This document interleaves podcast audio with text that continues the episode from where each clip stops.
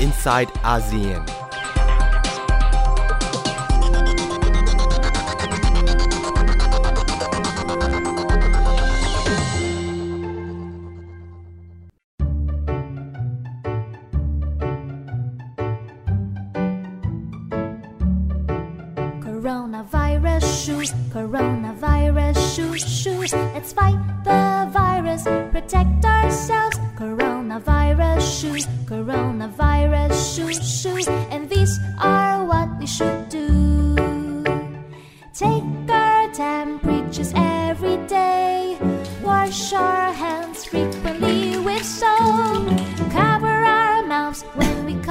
Sneeze. We gonna stop the virus from spreading. Coronavirus shoes, coronavirus shoes, shoes. Let's fight the virus, protect ourselves. Coronavirus shoes, coronavirus shoes, shoes. And these are what we should do. Avoid touching our faces. Avoid sharing food. Places. Wear mask if we're unwell. Coronavirus shoes, coronavirus shoes, shoes. Let's fight the virus, protect ourselves. Coronavirus shoes, coronavirus shoes, shoes. And these are what we should do. Drink lots of water every day. Have enough sleep and rest. Eat lots of fruits and vegetables. And let's exercise regularly. Coronavirus shoes, coronavirus shoes, shoes. We can fight the coronavirus.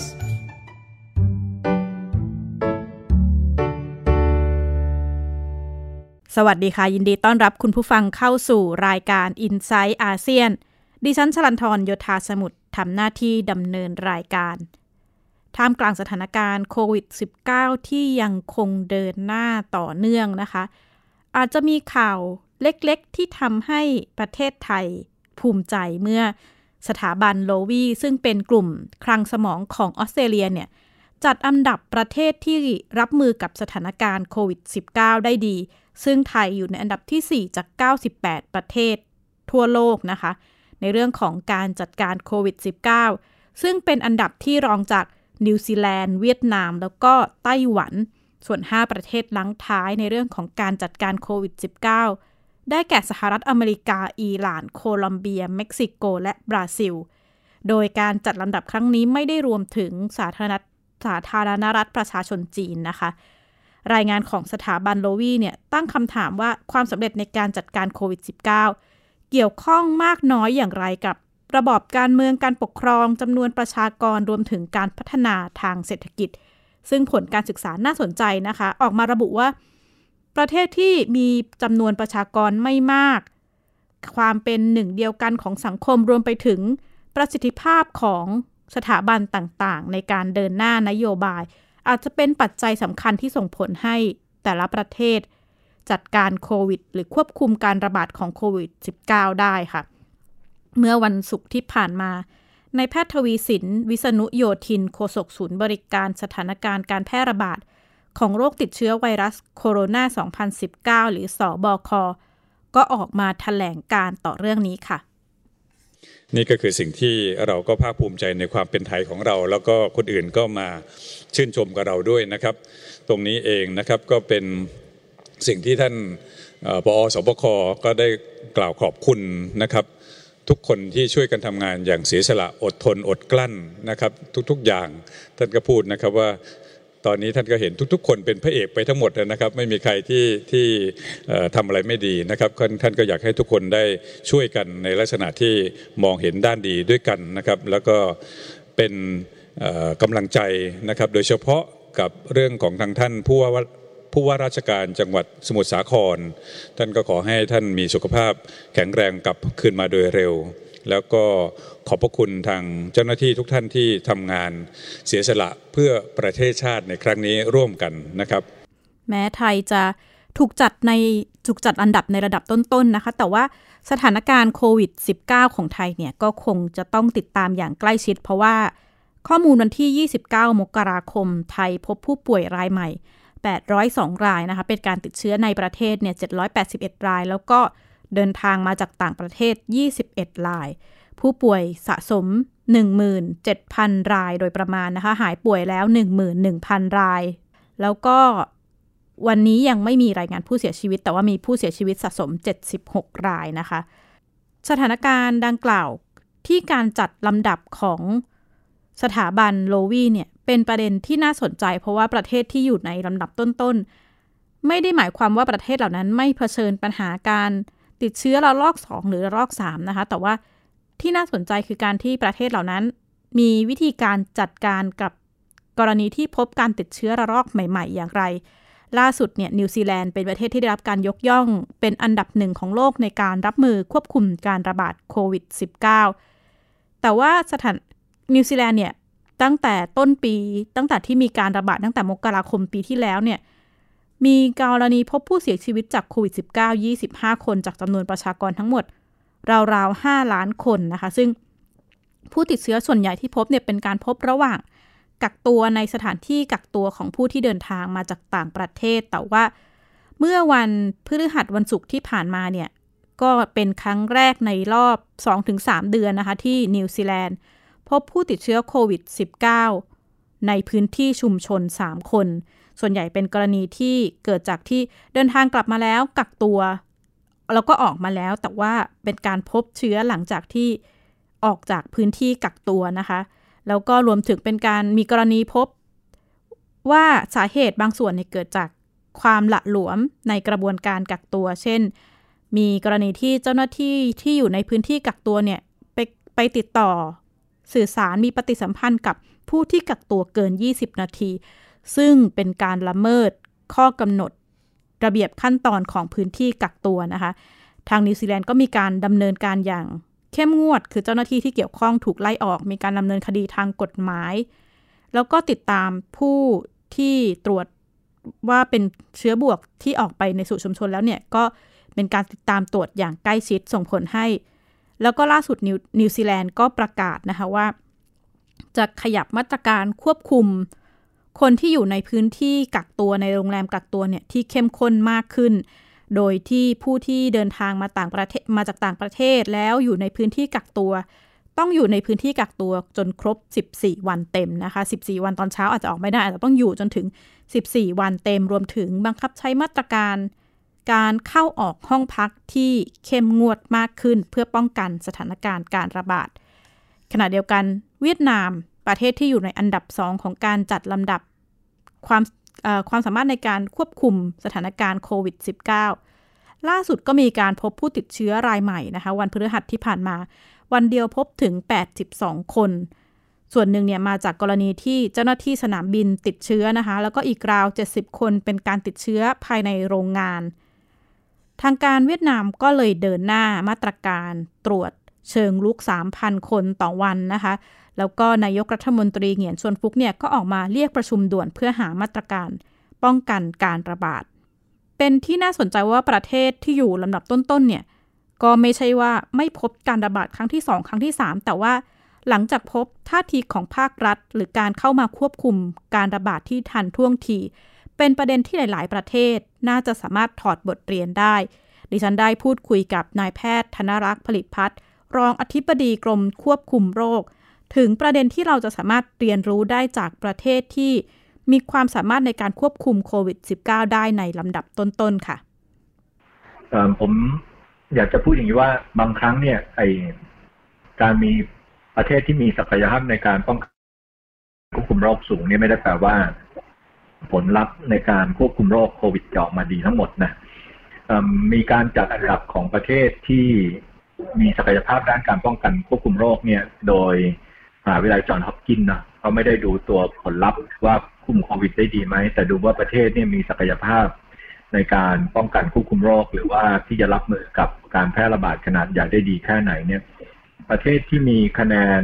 ด้านระบบควบคุมโรคสูงกว่าประเทศไทยก็มีหลายประเทศนะ ก็มีอย่างอังกฤษสหรัฐอเมริกา สวีเดนอะไรพวกนี้นะครับเขาจะเห็นว่าอพอพอมาดูว่าเขารับมือโควิดได้ได้เป็นยังไงนะดูว่าเขา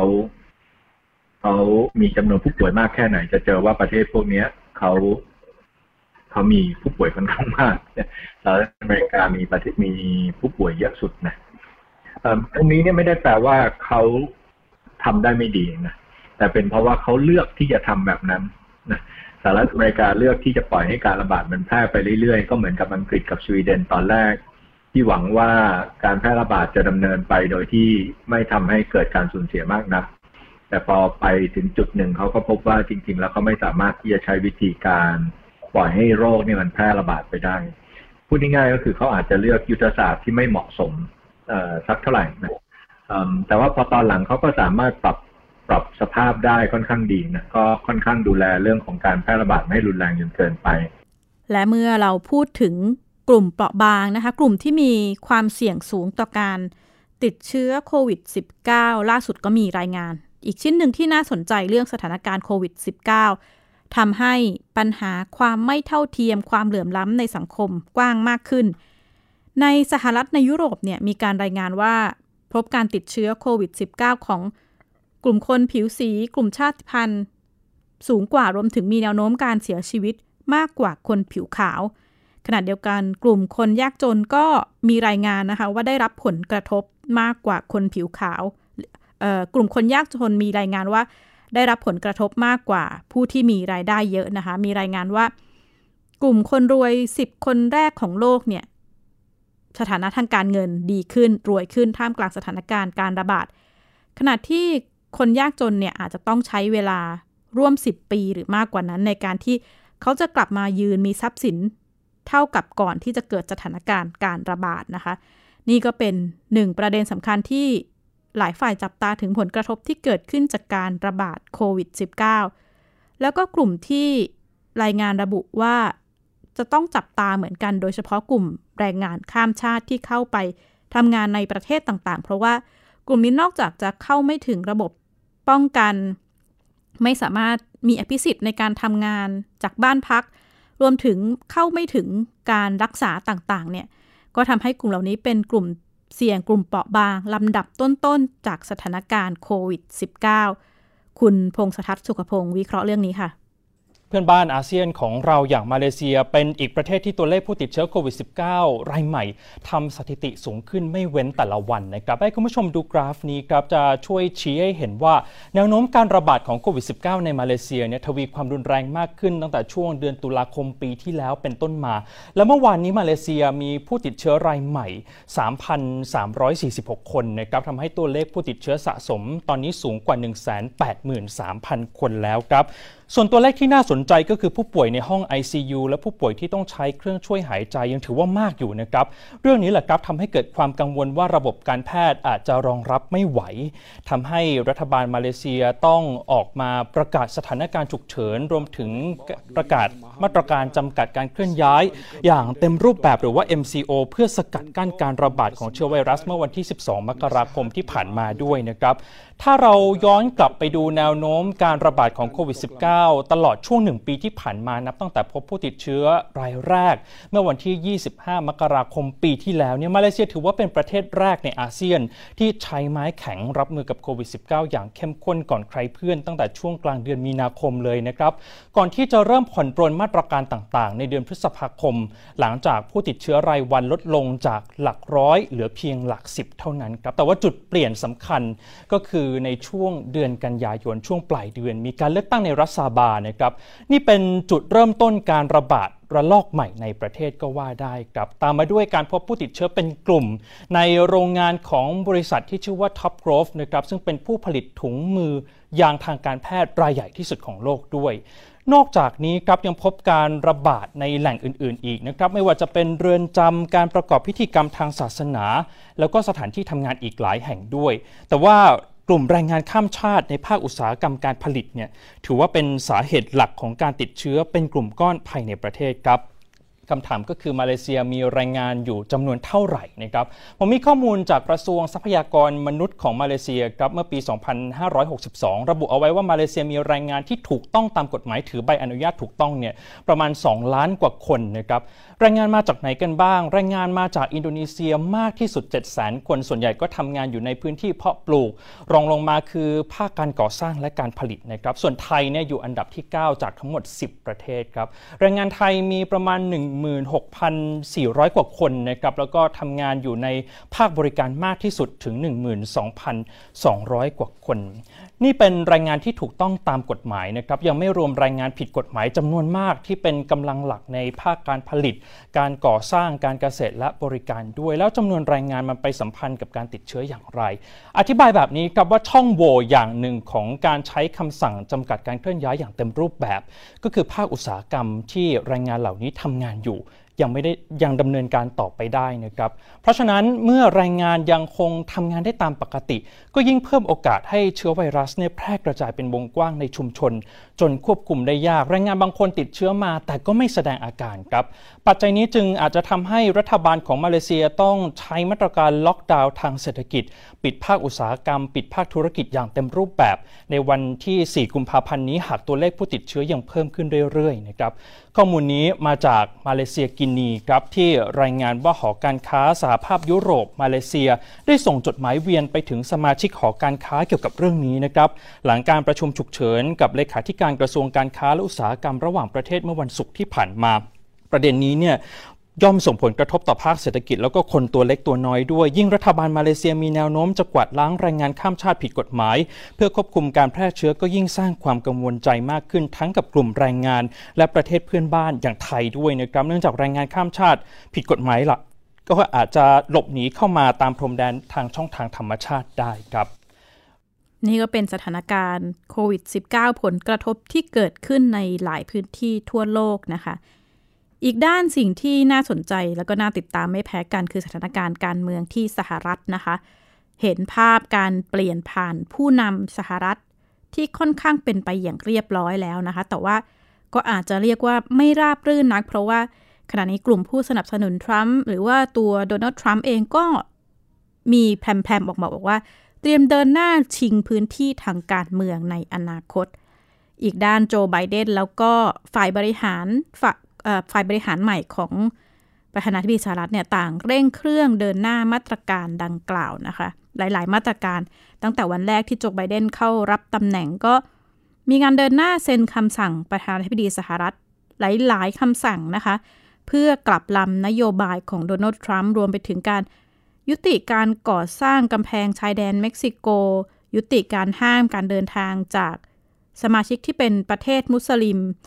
การกลับเข้าไปร่วมข้อตกลงปารีส การกลับเข้าไปร่วมสมาชิกองค์การอนามัยโลกนี่ก็เป็นท่าทีใหม่ของสหรัฐที่ออกมาเดินหน้ากับลำนโยบายก่อนหน้านี้ แล้วก็ไม่เพียงเฉพาะนโยบายที่เดินหน้าภายในประเทศนะคะ นี่น่าจะรวมถึงความสัมพันธ์ระหว่างประเทศที่รัฐบาลใหม่ของสหรัฐ น่าจะเตรียมเดินหน้าด้วยแนวทางที่ต่างกับรัฐบาลของโดนัลด์ทรัมป์นะคะ แอนโทนีบลิงเคนรัฐมนตรีว่าการกระทรวงการต่างประเทศคนใหม่ของสหรัฐเนี่ยก็เริ่มงานวันแรกเมื่อวันพุธที่ผ่านมา ประกาศว่าทั่วโลกกำลังต้องเข้าต้องการความเป็นผู้นำของสหรัฐ แล้วก็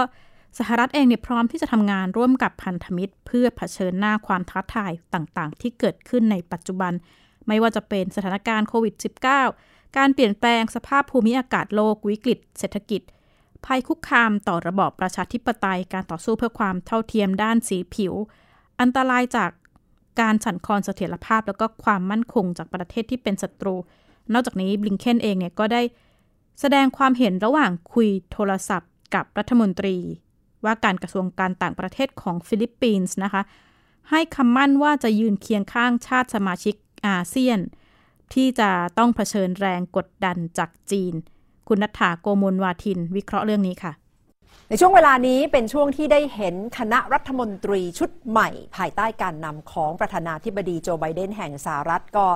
สาบานตนรับตำแหน่งนะคะ และหนึ่งในตำแหน่งที่คนในภูมิภาคอื่น ๆ ทั่วโลกต้องจับตามองกัน เพราะว่าจะเป็นคนที่นำนโยบายทางการทูตความมั่นคงด้านการต่างประเทศของสหรัฐออกไปสู่เวทีโลกก็คือตำแหน่งรัฐมนตรีว่าการกระทรวงการต่างประเทศสหรัฐ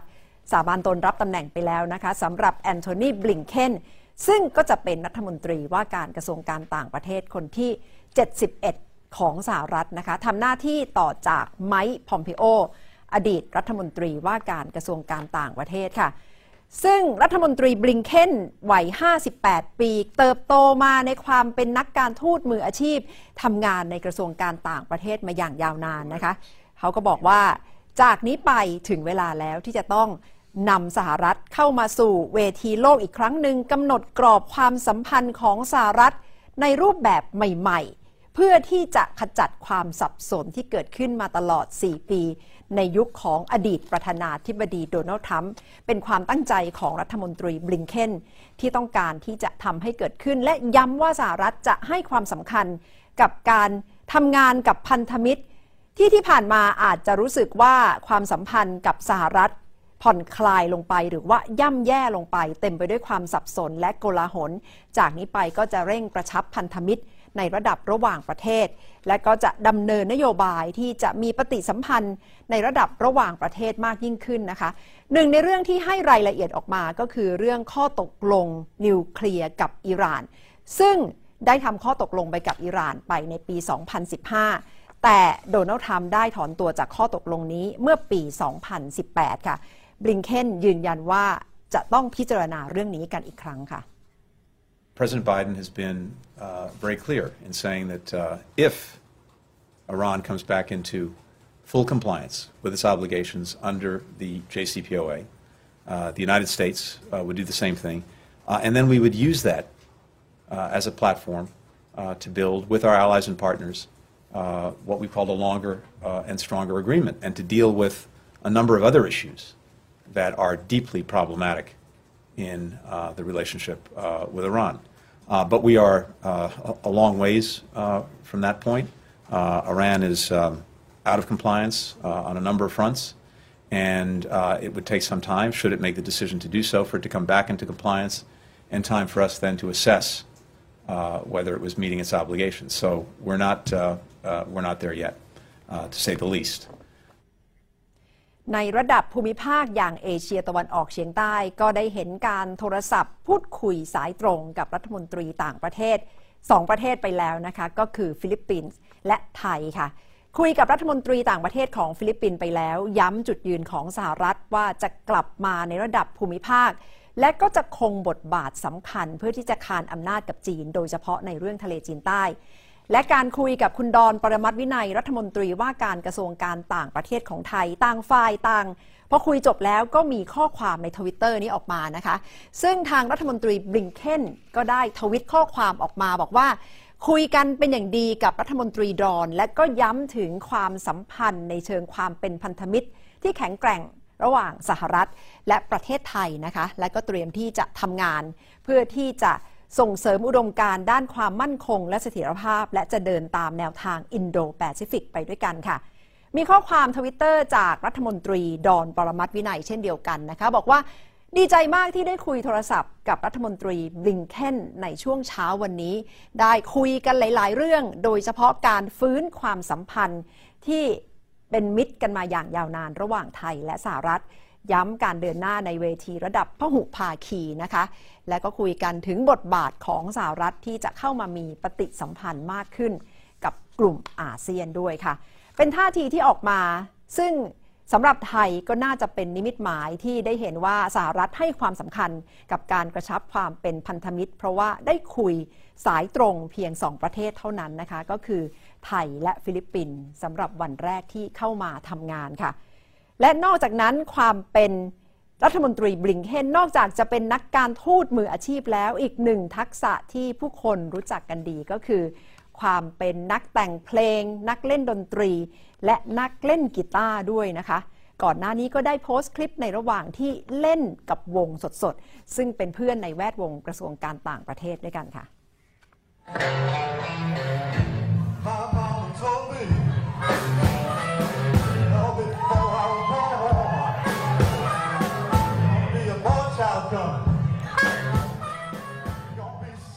เป็นบรรยากาศที่เกิดขึ้น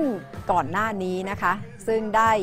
เล่นดนตรีสดๆ ซึ่งรัฐมนตรีบริงเคนก็เป็นแฟนตัวจริงของเพลงบลูและเพลงร็อกนะคะ ในสมัยเด็กๆ ไปเรียนหนังสือที่กรุงปารีสประเทศฝรั่งเศสค่ะทำให้ชื่นชอบการเล่นดนตรี หัดเล่นกีตาร์เป็นชิ้นแรกนะคะสำหรับอุปกรณ์ในการเล่นดนตรี และก็ได้นำเพลงที่แต่งเนี่ยลงระบบสตรีมมิ่งด้วยค่ะ Took a look around, nothing to see. But then I finally found somebody like me. เป็นเพลงที่แต่งเองนะคะ ชื่อว่า Lip Service และเพลง Patience ซึ่งแฟน ๆ ที่ติดตามชื่อของรัฐมนตรีบลิงเคนเนี่ยก็จะรู้จักในชื่ออับบลิงเคนนะคะ จริง ๆ เป็นรัฐมนตรีที่ถ่อมตัวเรื่องความสามารถทางด้านดนตรีมาก แล้วบอกว่า ไม่ได้เก่งแบบเป็นชาวบลูตัวจริงขนาดนั้น แต่ก็ชื่นชอบกับการเล่นดนตรีกับวงแจ๊สที่กรุงปารีส ชอบเพลงของ Pink Floyd และ The Beatles ด้วยค่ะ